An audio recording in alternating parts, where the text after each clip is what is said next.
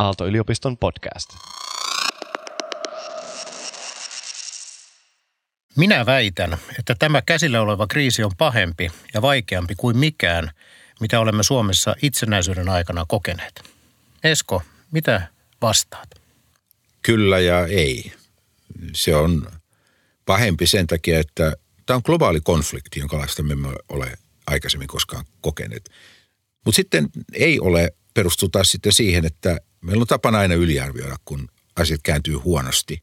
Meillä on tapa yliarvioida sen yllätyksen suuruutta. Muistat hyvin 9/11 2001 ajateltiin, että nyt maailmanhistoria kääntyy aivan mullin mallin. Öljykriisi 70-luvun alussa, vähän samanlaista makua. Et me ehkä pikkasen aina silloin, kun tällainen kriisi iskee, niin meillä on taipumusta vähän liioitella sitä. Mutta kyllä mä sanoisin, että tämä on poikkeuksellinen ilman muuta. Ja mitään koskaan vastaavaa ei ole koettu. Puttonen ja Vilkkumaa. Vilkkumaa ja Puttonen.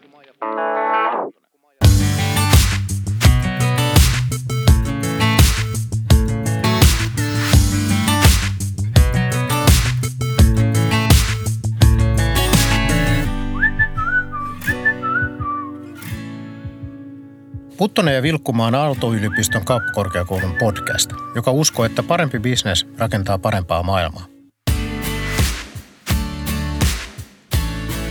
Minä olen Puttonen, Vesa Puttonen. Koronavirus on aiheuttanut sen, että nyt eletään poikkeuksellista ja epävarmaa aikaa. Ja tänään kanssani keskustelee henkilö, jolla todellakin on epävarmuudesta paljon kokemusta. Tervetuloa entinen pääministeri Aalto-yliopiston kauppakorkeakoulun Executive in Residence Esko Aho. Kiitos.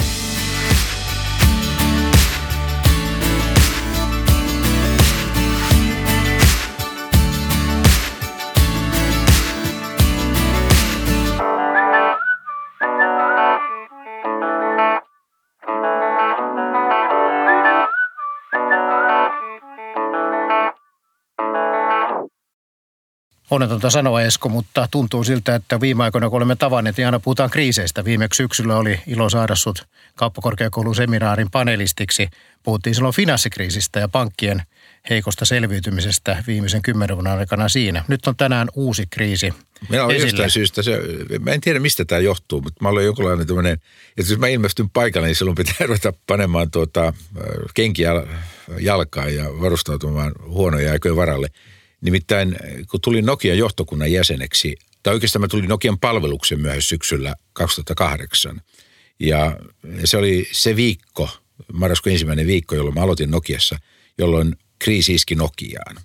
Ensimmäisen kerran Nokian matkapuhelinmyynti todella putosi rajusti. Meillä oli johtokunnan kokous sitten New Yorkissa ja Olli-Pekka Kallasvuo toivotti minut tervetulleeksi johtokunnan työhön, siis silloinen toimitusjohtaja, ja sanoi, että häntä harmittaa niin kauheasti, kun sinä tulet nyt yhtiön palvelukseen keskellä tällaista kriisiä, jota me emme koskaan ole tämmöistä mitään kokeneet. Ja mä yritin sanoa hänelle, että kyllä mä olen jotain kokenut ennen vähän samankaltaista vuonna 1991, mutta enpä osannut kuvitella, minkälainen myllerys siitä Nokiassakin tuli. Että olen ainakin nyt 2 semmoista isoa kriisiä käynyt läpi, Suomen kriisin ja Nokian kriisin. Ihan omakohtaisesti. Tämä on tavallaan vielä paradoksaalista, koska sen verran kun sua tuntee, niin tavallaan sä oot yksi positiivisimmista henkilöistä, mitä tuntee. Mutta aina sun kanssa puhutaan kriiseistä, mutta kriiseistähän noustaan vaan positiivisuuden ja optimistisuuden kautta. Sä oot kauppakorkeakoululla meillä Executive in Residence-tittelillä. Kerro nyt kuulijoillekin, mitä se käytännössä tarkoittaa.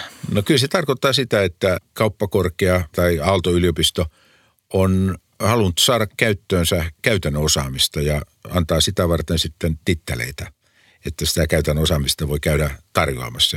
Tämä Executive in Residence on ehkä ihan hyvä titteli kuvaamaan sitä, että tämmöinen käytännön osaaja sitten tulee auttaa opettamalla, ehkä osallistumalla myös jossakin määrin tutkimushankkeisiin. Sitä on kyllä ollut vähän, olisi voinut olla enemmän ja ylipäätänsä sanoisin, että Executive in Residence on ainakin mun silmin katsottuna niin kuitenkin edelleen niin kuin rajallisesti hyödynnetty. Voitaisiin hyödyntää paljon enemmän vielä yliopistossa. Joo, mä koulun puolelta, kun en ole varsinaisesti sitä instituutiota pyörittämässä, mutta tietysti kun meillä on varaa maksaa niin vähän, niin me joudutaan vähän aina olemaan arkoja sitä, että mitä me pystytään teiltä pyytämään ja toivomaan. Se on ehkä saattaa olla toinen puoli, mutta otetaan tämä sun vinkki ehdottomasti mieleen. Ja mä sanoisin, että kukaan meistä ei tuskin on rahan takia siinä. Että on hyvä tietysti, että joku korvaus siitä tulee, se on ihan ok, mutta kyllähän kaikki lähtevät siitä, että haluavat olla ikään kuin maksamassa takaisin yhteiskunnalle, mitä ovat saaneet. Sä oot tullut muutaman vuoden vetämässä kurssia Kalliksella kuitenkin. Se on ollut se varsinaisesti konkreettinen. Se on ollut se tärkein panos, mikä mulla on ollut. Käyn toki joissakin tilaisuuksia joka vuosi muissakin, mutta joka vuosi olen vetänyt tähän saakka yhden kurssin 5 kertaa peräjälkeen. En tee sitä enää seuraavan 3-vuotisjakson aikana, mutta olen sitten maisteriohjelmissa mukana ulkopuolisena luennoitsijana. Hienoa, että sulla on ollut tilaisuus olla meille ja kiva kuulla, että sä pystyt vielä jatkamaan. Nyt kun tämä koronavirus, jos jotain nyt hakee siinä positiivista, niin mietin tänne tullessa, että kun luin, että sä oot kirjoittamassa kirjaa, niin se on pakottanut sut nyt paikalle, että aina kun sut tapaa, niin sä oot tulossa Intiasta tai menossa Yhdysvaltoon tai milloin minnekin, niin nyt ei pääse lentämään ja sulta on todella tulossa ensi syksynä kirja 1991 Mustien joutsenten vuosi, vaikea sana. Mitä näistä mullista? Sulla on tietysti kokemusta nyt siitä 90-luvun alun Suomen pankkikriisistä ja sitten koko Suomen talouden kriisistä silloisena pääministerinä, mihin tämä kirjan otsikkokin viittaa, niin mitä me tässä hyvin vaikeassa ajassa, niin mitä me voidaan niistä ajoista oppia?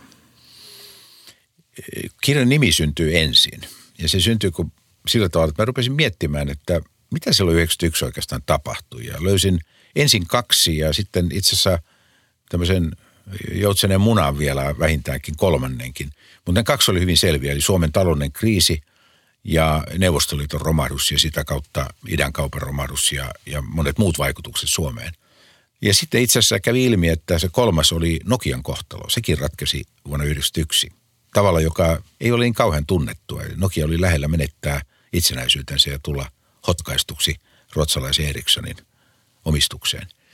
Ja kun mä niitä rupesin miettimään, niin jostakin mulle pamahti mieleen Talebin kirja Mustista joutsenista, jossa hän kertoo siitä, että maailmassa tapahtuu aina silloin tällöin asioita, jotka tulevat valtavana yllätyksenä, joiden vaikutus on yhteiskuntia ja talouksia järkyttävä. Ja sitten jälkikäteen on helppo selittää, että itse asiassa oli aika loogista, että juuri näin kävi. Ja tästä syntyi kirjan nimi. Eli jos katson sekä Neuvostoliiton romahdusta että Suomen talouden romahdusta 90-luvun taitteessa, niin nehän täyttivät täydellisesti nämä 3 ehtoa. Yllättäviä, massiivisia ja kuitenkin jälkikäteen selitettävissä olevia. En tiennyt silloin, että kun nimen keksin, että koronavirus tulee olemaan jotakin tällaista, mitä se nyt on. Mutta tämähän on ihan ilmiselvä musta joutsen. Se tuli lopulta yllättäen massiivisella tavalla, ehkä niin kuin jättimäisen massiivisella tavalla. Ja mä veikkaan, että nyt jo kaikki ajattelee, että näinhän se pitikin käydä. Oli vain kysymys ajasta, että jonakin kauniina päivänä tällainen pandemia iskee maailmaan ja me tullaan näkemään sen seuraukset. Ja tässä mielessä kirja tulee kyllä tavallaan olemaan aika, toivottavasti ainakin tulee olemaan kiinnostava ja ainakin se on ajankohtainen. No ehdottomasti se tulee varmasti olemaan kiinnostava, toivottavasti vähemmän aihekohtainen sikäli, että kun tulee syksyllä, niin toivottavasti tämä koronapandemia olisi nyt ainakin helpommassa tilanteessa kuin mitä tällä hetkellä. Sitähän kukaan ei tällä hetkellä vielä tiedä. Se mitä viittasit, niin todella mä puhuin pankkikriisistä, mutta on todella hyvä lisätä. En ollut sinänsä unohtanut, mutta en huomannut tässä yhteydessä. Venäjän kaupan romahdushan oli nimenomaan Suomen kannalta hyvin kriittinen asia. Lähes fataali ja sitten Nokiahan pidettiin konkurssikandidaattina kyllä, silloin. Kyllä. Ja sitten rahoitusjohtaja Jorma Ollilasta tuli toimitusjohtaja. Sittemmin ajateltiin, muista rahoitusmarkkinoilla vähän ajateltiin, että otettiin rahoitusjohtaja Nokiassa toimitusjohtajaksi, että tulee se konkurssipesän hoitajaksi, kyllä, kun kerran rahoitusasiat hoitettiin. Ja mikä loppu on vaan historiaa.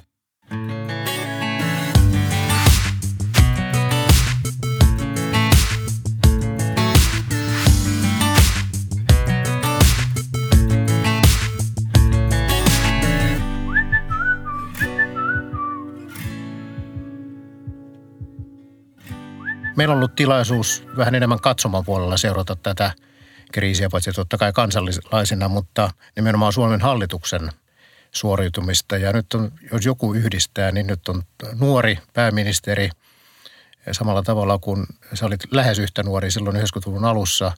Ja sitten tulee tällainen musta joutsen, niin Miten sä arvioit nyt Suomen hallituksen suoriutumista tässä viime viikkojen aikana? No ensinnäkin, mä en puhu pelkästään Suomesta, vaan kaikista eurooppalaisista.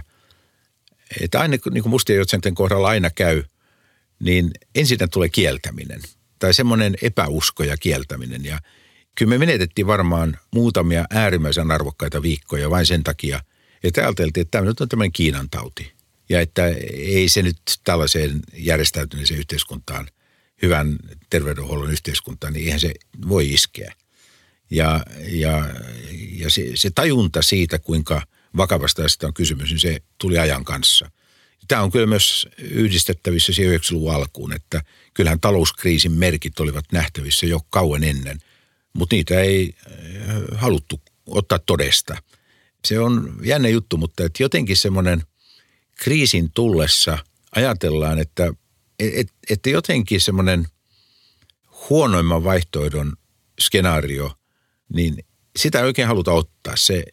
Meillä on semmoista toiveajattelua paljon ja aina kun mennään alaspäin, niin siinä vaiheessa on tapana aliarvioida ongelmia. Ja kyllä minusta tässäkin kävi niin, että aliarvioitiin ongelmia. No onneksi sitten kun noustaan ylöspäin, niin ongelma on päinvastoin, eli aliarvioida nousun voimaa ja asiat kääntyvät paremmaksi nopeammin ja voimakkaammin kuin kuvitellaan.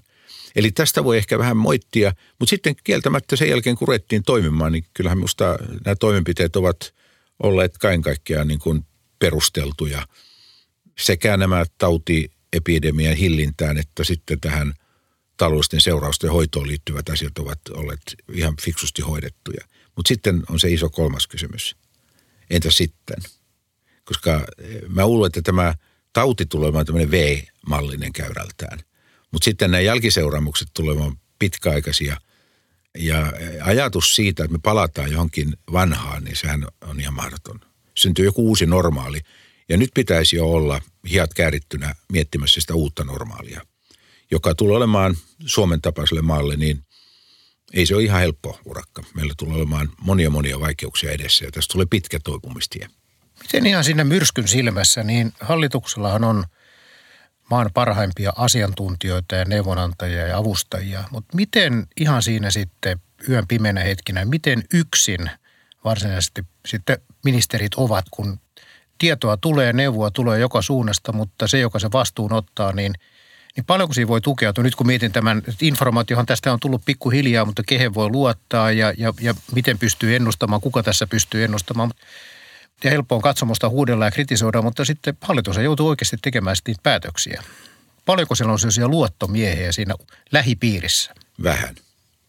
Se on aika tyypillistä sekä yksityisellä puolella että julkisella puolella. Et viime kädessä aika pieni joukko joutuu sitten kantamaan sen ydinvastuun. Ja se johtuu osittain siitä, että kriisi tai hätätilanne tai kun milloin tahansa sitä nimitetäänkin, niin se saa aikaan ihmisissä kahdenlaisia reaktioita. Toiset menettävät toimintakykynsä ja toisten toimintakyky paranee.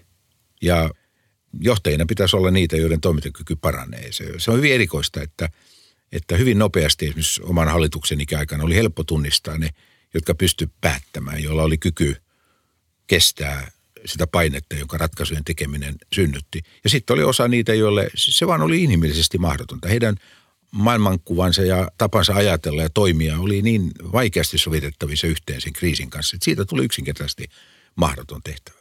Ja tämä on ehkä se kriisiajan johtamisen ydin, että hyvinä aikoina kaikenlaiset johtamistyylit kelpaa ja vähän kaikenlaisilla tavoilla voidaan pärjätä. Ja voidaan sanoa, että semmoinen suvaitsevaisuus erilaisiin mielipiteisiin on tärkeä asia. Mutta silloin kun mennään kriisiin, niin silloin pitää pystyä tekemään selkeitä konseptuaalisia ratkaisuja, jotka vaatii kykyä sanoa monelle asialle ei ja kieltäytyä monista asioista.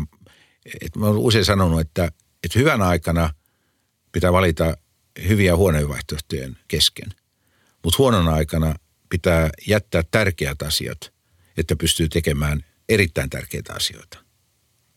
Ja se on se vaikeus. Kyllä ikävät asiat ja huonot asiat on helppo panna aina sivuun, mutta siltä vaaditaan rohkeutta, joka panee tärkeitä asioita sivuun siksi, että ne peruskysymykset, ehkä on vielä oikeampi sanoa elintärkeät asiat, että ne elintärkeät asiat tulee hoidetuksi. Ja siinä johtajuutta mitataan.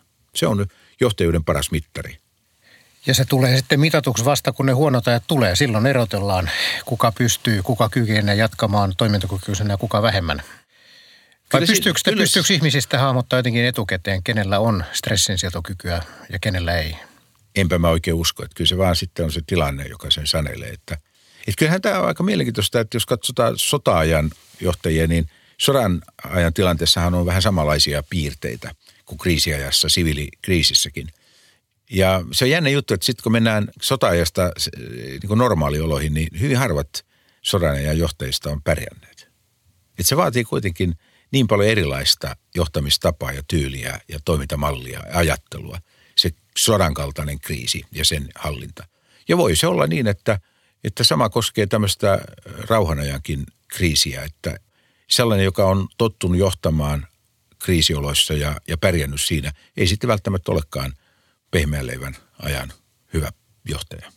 Se on sama sanotaan yrityksistä, että kovassa kasvussa olevat yritykset kaipaa tietynlaisia johtajia. Ne samat henkilöt taas toisessa yrityksessä voisi olla todella onnettomia ja sama päinvastoin. Että se on juuri näin.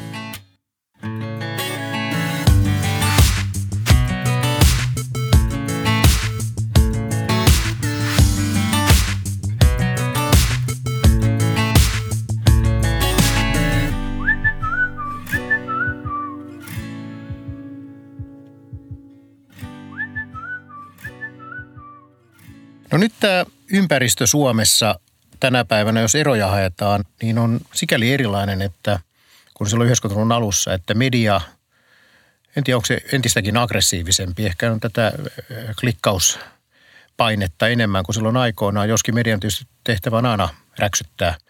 Sehän on sen kolmannen valtiomahdin tehtävä, mutta sosiaalinen media on tullut ihan uudella tavalla ikään kuin päätöspöytiin. Että kaikki me nähdään ja pystytään lukemaan kansainvälisiäkin lähteitä ja me ollaan niin kuin tuntuu, että Suomessa on 5 miljoonaa asiantuntijaa ja kaikki ollaan sitten erilaista mieltä tuolla sosiaalisessa mediassa, niin miten sä ajattelet tätä maailmaa? Onko tämä helpompaa, kun informaatio on selvästi paljon enemmän kuin mitä aikaisemmin, vai onko tämä vaikeampaa, kun miettii vaikka maan hallituksen asemaa? Kyllä tämä on paljon hankalampaa. On siis ainakin 3 tämmöistä piirrettä, jotka on tunnistettavissa. Yksi on se, että poliittiset johtajat eivät enää entiseen tapaan saa suoraa kosketusta kansalaisiin. Että on vaikea kuvitella, että 100 ja 1000 ihmiset tulisivat kuuntelemaan saleihin, mitä pääministerillä, valtiovarainministerillä tai puoluejohtajilla on sanottavaa. Tällainen oli vielä tilanne 90-luvun taitteessa, kun esimerkiksi EU-jäsenyysratkaisua mietittiin, niin meillä oli aina salit täynnä. Joka maakunnassa piti aina hakea suurin sali, että saatiin kaikki sopimaan sisälle, jotka halusivat tulla keskustelemaan. Ja silloin kun sä opit ja olet vuorovaikutuksessa suoraan ihmisten kanssa, niin siellä jyvät ja akanat myöskin erottuu. Sä pystyt erottamaan ne häiriöäänet ja sivuäänet siitä valtavirrasta, siitä kansalaisten niin kuin perusajattelusta. Ja nyt se on paljon vaikeampaa, ei kauppakeskusten pihoilla kulkemalla, ei siellä synny samanlaista vuorovaikutusta kansalaisten kanssa kuin mitä syntyy tässä perinteisessä poliittisessa. Niin, nyt hallitus pitää lähes päivittäin tiedotustilaisuuksia ja kansa seuraa niitä Kyllä. suurin määrin TV:stä, mutta siitä puuttuu tämä interaktiivisuus. Joo, ja sanotaan, että ne kaksi olivat yhdessä vielä 90-luvun alussa. Että se, että kun sä osasit käsitellä asioita siellä salissa ihmisten kanssa, niin se auttoi sinua käsittelemään niitä kameran edessä ja kameran ja television kautta. Nyt poliitikot ovat paljon enemmän vähän niin kuin epävarmalla pohjalla kommunikoidessaan pelkästään joukkoviestimien kautta. No toinen muutos on tämä spekulatiivinen journalismi. Olihan sitä ennenkin, että spekuloitiin devalvaatiolla, spekuloitiin hallituskriiseillä ja ties millä. Mutta mä uskon siihen, mitä New York Times kirjoitti joskus 2-3 vuotta sitten, että syyskuun 11. päivän jälkeen media on alkanut ottaa vakavasti kaikki mahdolliset spekulatiiviset vaihtoehdot, koska kukaan ei halua joutua semmoiseen tilanteeseen mediatalona, että ei ole osannut ennustaa pahinta mahdollista, joka voi tapahtua. Ja siitä seuraa se, että kaikissa asioissa ei keskitytä erityisesti pohtimaan, että mitä kaikkea ikävää ja pahaa tästä voisi mahdollisesti seurata. Ja se tekee päättäjien elämän hirveän hankalaksi, koska päättäjihän täytyy koettaa yrittää vakuuttaa juuri päinvastaista, että asioita ennakkoon järkevästi tekemällä me voidaan mitikoida riskejä, voidaan saada hallintaan riskejä ja hoitaa asioita. Syntyy tämmöinen tavallaan median intressi ja päättäjän intressi ovat aika tavalla kaukana toisistaan. Ei semmoinen uutinen, jossa kerrotaan, että me olemme saaneet haltuun tämän asian, kaikki menee hyvin. Niin mitä kerrottavaa siinä on? Ja se johtaa siihen, että on syntynyt semmoinen mielikuva, että yksittäisten ilmiöiden ja tapahtumien ja yksilöiden kokemusten kautta voidaan luoda jotakin merkittävää. Ja että yksilöiden kokemusten kautta voidaan jopa luoda yhteiskunnallisia muutoksia ja ohjelmia. Mä en tiedä, oliko mä vanhanaikainen vai tyhmä, mutta en usko siihen lainkaan. Että yhteiskunnalliset rakenteet muuttuvat tällaisen konseptuaalisen ajattelun ja konseptuaalisen vallankäytön kautta. Eivät ne muutu sitä kautta, että joku kulkee korvat pystyssä kuuntelemassa, mitä eri puolilla maailmaa asioista sanotaan. Ei sillä tavalla synny mitään kunnollista käsitystä, mitä pitää tehdä.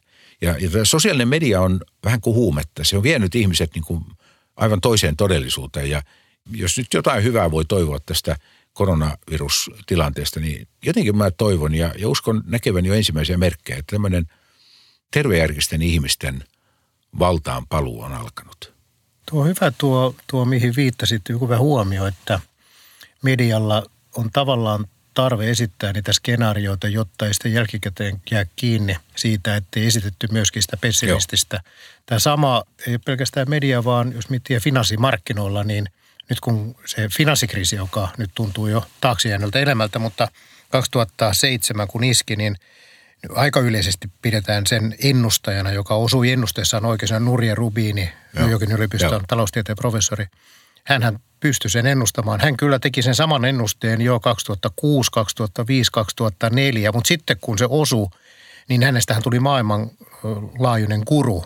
Ja hän on saanut perintöprinssejä sen jälkeen. Maailma on ollut niin kuin väärällänsä monta vuotta maailmanlopun ennustaja. Ja nyt moni tulee sanoa, että mitä minä sanoin. Nyt kun olen yrittänyt seurata sitä, niin en kyllä ole nähnyt, että kukaan olisi viitannut omissa analyyseissä, että olisi joku tämmöinen maailmanlaajuinen virus, joka tämän rahoitusmarkkinat pistäisi polvillensa. Mutta kaikki nyt kuitenkin tulee jälkiteen muistelleeksi, että minähän sanon, että tämä jossain vaiheessa tulee romuttumaan. Muistikin on siinä mielessä totta kai valikoivaa, joka on tavallaan inhimillistä. Se on hyvin inhimillistä.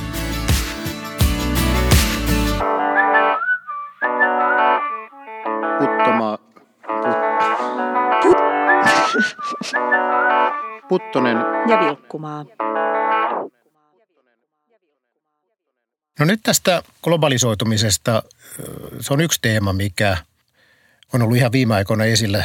Totta kai sen hedelmiähän koko maailma on saanut nauttia. Yli 1 miljardi ihmistä noussut köyhyydestä. Suomi, pieni avomarkkinatalous, on ollut nettohyötyistä suurimpia monen vuoden ajan tämän yhä pidemmälle menevän globalisoitumisen ansiosta. Mutta viime vuonna Roger Martin Harvard Business Reviewin artikkelissa The High Price of Efficiency kirjoitti siitä, miten tämä jatkuva tehokkuuden metsästäminen on johtanut sen tilanteeseen, että varastot on minimaaliset ja nämä globaalit alihankintaketjut on johtanut sellaiseen tilanteeseen, että yritysten resilienssi, joustavuus on heikentynyt. Ja yritykset ei enää kestä tämmöisiä isoja shokkeja samalla tavalla kuin aikoinaan, milloin oli vielä varastoja ja alihankintaketjut oli selvästi paljon lyhyempiä. Niin mikä on sun arvio, että ollaanko me nyt pysyvästi ottamassa askeleita globalisoitumisessa taaksepäin? Tämä on näitä isoja kysymyksiä, kun mietitään, mikä se uusi normaali tulee olemaan. Ja niitä kannattaa nyt miettiä. Minusta yliopistojenkin tehtävä olisi todella paljon käyttää aikaa niiden miettimiseen. Ja ne eivät ole sattumanvaraisia asioita, vaan niihin tullaan sitten jonkun logiikan mukaan. Mä mielelläni käytän tämmöistä ilmaisua konseptin mukaan, että konseptit muuttuvat. Kun toimintaympäristö muuttuu, niin konseptien täytyy muuttua. Ja nyt tietysti poliittisten konseptien pitää muuttua, mutta vielä ehkä suurempi haaste tulee olemaan yrityspuolella. Kuinka yritysten, erityisesti suuryritysten konseptit tulevat muuttumaan. Tässä aina tällaiset kriisit, niillä on yksi ainakin yhteinen piirre ja se on se, että ne vahvistaa trendejä. Ne vahvistaa menossa olevia tiettyjä trendejä ylös tai alaspäin. Ja yksi trendi, joka ilman muuta nyt tulee vahvistumaan, on digitalisaatiotrendi. Eli me opitaan entistä enemmän tukeutumaan digitaalisiin palveluihin ja digitaaliseen toimintamalliin. Mutta sen samalla sen haavoittuvuudet ja heikkoudet tulee aivan toisella tavalla näkyville kuin aikaisemmin. No sitten tämä hankintaketjupuoli, niin siinä on muitakin paineita jo. Siinä on tämmöisiä teknologisiakin paineita. Eli tietyt teknologiset ratkaisut ovat vähentämässä työvoimakustannuksen merkitystä. Ja silloin kun työvoimakustannuksen merkitys pienenee, niin silloin mä luulen, että tämä tämmöinen pitkien hankintaketjujen logiikka ainakin jossain määrin tulee muuttumaan. Työjakoa varmaan tulee olemaan, mutta tämmöistä samankaltaista maailmanlaajuista mekanismia tuskin tullaan kestämään. En muista montako yksittäistä komponenttia iPhoneissa on, mutta puhutaan tuhansista. Ja ne kerätään ties kuinka monesta paikasta ympäri maailmaa. Ja kyllä mä luulen, että tästä eteenpäin tullaan aika paljon miettimään sitä, että kuinka tätä riippuvuutta voidaan pienentää. Ja ei riitä varastoksi se pipelineissa oleva tuotemäärä tai komponenttimäärä, joka on siellä logistisessa ketjussa, vaan kyllä johonkin määrään niitä täytyy olla varastoituna sitten myös yrityksissä. Kaikki tämmöiset asiat, niille tulee joku arvo. Nythän on vain haettu sitä maksimaalista tehokkuutta. Nyt niille tulee joku tämmöinen pidempiaikainen arvo. Ja tämä on ehkä se suuri haaste nyt, että globalisaatio on hyvä, mutta miten siihen saataisiin myös jotenkin kytketyksi kärsivällisyys, että poliittisten päättäjien pitäisi olla kärsivällisempiä, mutta myös yritysjohtajien pitäisi olla kärsivällisempiä. Eli pitäisi pystyä ajattelemaan yli sen yhden kvartaalin ja yhden vuoden ja ajattelemaan, että riskitkin voivat realisoitua vasta monia vuosien kuluttua, mutta silti niihin on varauduttava ja niistä on maksettava jotakin. Ei voi ajatella, että niihin varaudutaan sitten, kun ne ilmestyvät taivaanrannalle. Vähän pitkä vastaus, mutta vaikea oli kysymyskin. Joo, vielä 70-luvulla kauppakorkeakoulussakin oli kunnia-arvoisa edesmennyt Jaakko Honko, joka oli liiketaloustieteen professori. Eihän nyt enää viime aikoina, jos itse on rahoituksen laitoksella, niin eihän kukaan ole vaan rahoituksen yleisosaaja, vaan kaikki on hyvin kapean erikoisosa-alan osaajia. Ja voisin kuvitella, että se kaikilla tieteenaloilla on mennyt viime aikoina samalla tavalla ja yrityksissä ihan samalla tavalla, niin ehkä on joku askel taaksepäin otettava. Rahoitusmarkkinoilla, mitä itse on opettanut, niin ei tehottomuudelle kyllä ole annettu mitään sijaa. Päinvastoin se on ollut semmoinen, mistä on ehdottomasti pitänyt kaikin voimin päästä eroon. Ja varmasti monessa, nyt kantapään kautta opitaan. Ja nyt varmasti tarkistetaan kytkentöjä monessa yrityksessä ja kyllä yliopistossakin joudutaan varmasti vähän miettimään, että mikä se tulevaisuus on. Nyt rahoitusmarkkinoista tulee mieleen, sullahan on kokemusta ei pelkästään Suomesta, vaan nyt olet viime vuosien aikana ollut venäläisen Sberbankin ja nyt ihan viime vuodesta lähtien, eikö niin, amerikkalaisen lähteneen J.P. Morganin neuvonantana hallituksessa, niin onko teillä ollut nyt viime aikoina kokouksia? On. Mutta ei fyysisesti. Ei fyysisesti.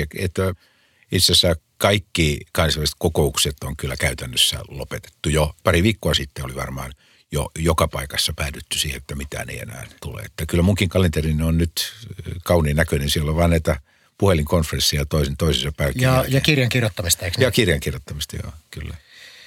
Meillä on tässä lopussa tapana ollut aina esittää hyvin optimistinen ja hyvin pessimistinen skenaario. Nyt tähän mä ajattelin, että on niin paljon tätä pessimismiä ilmassa, että jätetään se kokonaan väliin. Edetään aika tämmöisessä synkässä maailmantilannassa juuri tällä hetkellä, mutta toivoisin sun ottavan hetkeksi oikein sellainen supervaloisan asenteen, Esko, ja tekevän oikein sellaisen optimistisen ennustuksen. Miltä Suomi näyttää loppuvuonna 2020, tänä vuonna lopussa? No ensinnäkin virus on ohimennyt paha uni, joka on voitettu. Sitten on saatu aikaan jo rokote, jolla sen seuraava kierros ympäri maailmaa voidaan estää. Asia numero 2 on se, että niin kuin sanoin aikaisemmin, että kun mennään alaspäin, niin silloin aina pessimismin taso hiljalleen lisääntyy, mutta se tulee aina vähän kriisin perässä. Eli asiat menevät huonompaan suuntaan kuin mitä on kuviteltu. Ja sitten kun ollaan siellä pohjalla, niin sitten ei edes huomata, kun käännytään positiivisempaan päin. Niin mä uskon siihen, että jo tämän vuoden lopulla me tullaan näkemään kuitenkin ainakin joillakin aloilla ja selviä positiivisia merkkejä siitä, että asiat alkavat korjaantua. Ongelma on se, että se ei ole tietenkään samankaltaista joka alalla. Meillä tulee olemaan aloja, jotka kärsivät tästä pidempään, toisia aloja, jotka toipuvat hyvin nopeasti. Jos Suomi on nyt fiksu, ja nyt mä olen optimisti, että Suomi on fiksu, niin me saamme tästä aikamoisen koulun siihen, miten näitä kriisejä oikein hallitaan. Ja tämän kokemuksen jälkeen Suomen talous ja yhteiskunta on paljon joustavampi kuin se oli ennen. Ja jos seuraava tönäys tulee, niin me tiedetään, kuinka se kohdataan. Että tämmöisestä kokemuksesta voi olla opiksi. Vähän saman tapaan kuin oli 90-luvun alunkin kokemuksesta. Että kyllähän me viisastuttiin paljossa ja se, että sitä seurasi 15 vuoden yhtäjaksoinen talouskasvu vuodesta 1993 vuoteen 2008. Ei se nyt ole ihan hyvää tuuria pelkästään. Kyllä siinä oli myöskin paljon sitä, että oli opetteltu asiat uudelleen. Ja optimistina mä näen, että tämän vuoden lopulla ainakin ensimmäisiä oraita semmoisesta positiivisesta uudesta näkyy. Kunhan vain yksi asia vältetään, semmoinen ajatus, että palataan vanhoihin hyviin aikoihin. Niitä vanhoja hyviä aikoja ei enää tule. On vain tulevia hyviä aikoja. Tähän me halutaan uskoa, että sitten alle vuoden kuluttua tästä, niin homma näyttää jo paremmalta ja toivoa on. Niin tämä pitää nyt vaan kärvistellä läpi tämä aika tässä kevät ja ehkä osa kesääkin ja sitten kohti syksyä. Kiitos Esko, että pääsit tähän meidän mukaan. Kiitos.